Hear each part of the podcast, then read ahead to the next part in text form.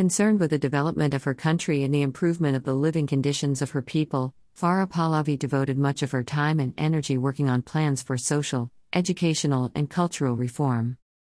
On the portrait side of this vow medal, Farah Pahlavi of Iran is shown wearing jewels made from ears of wheat, symbolic of the goddess Ceres whom she represents.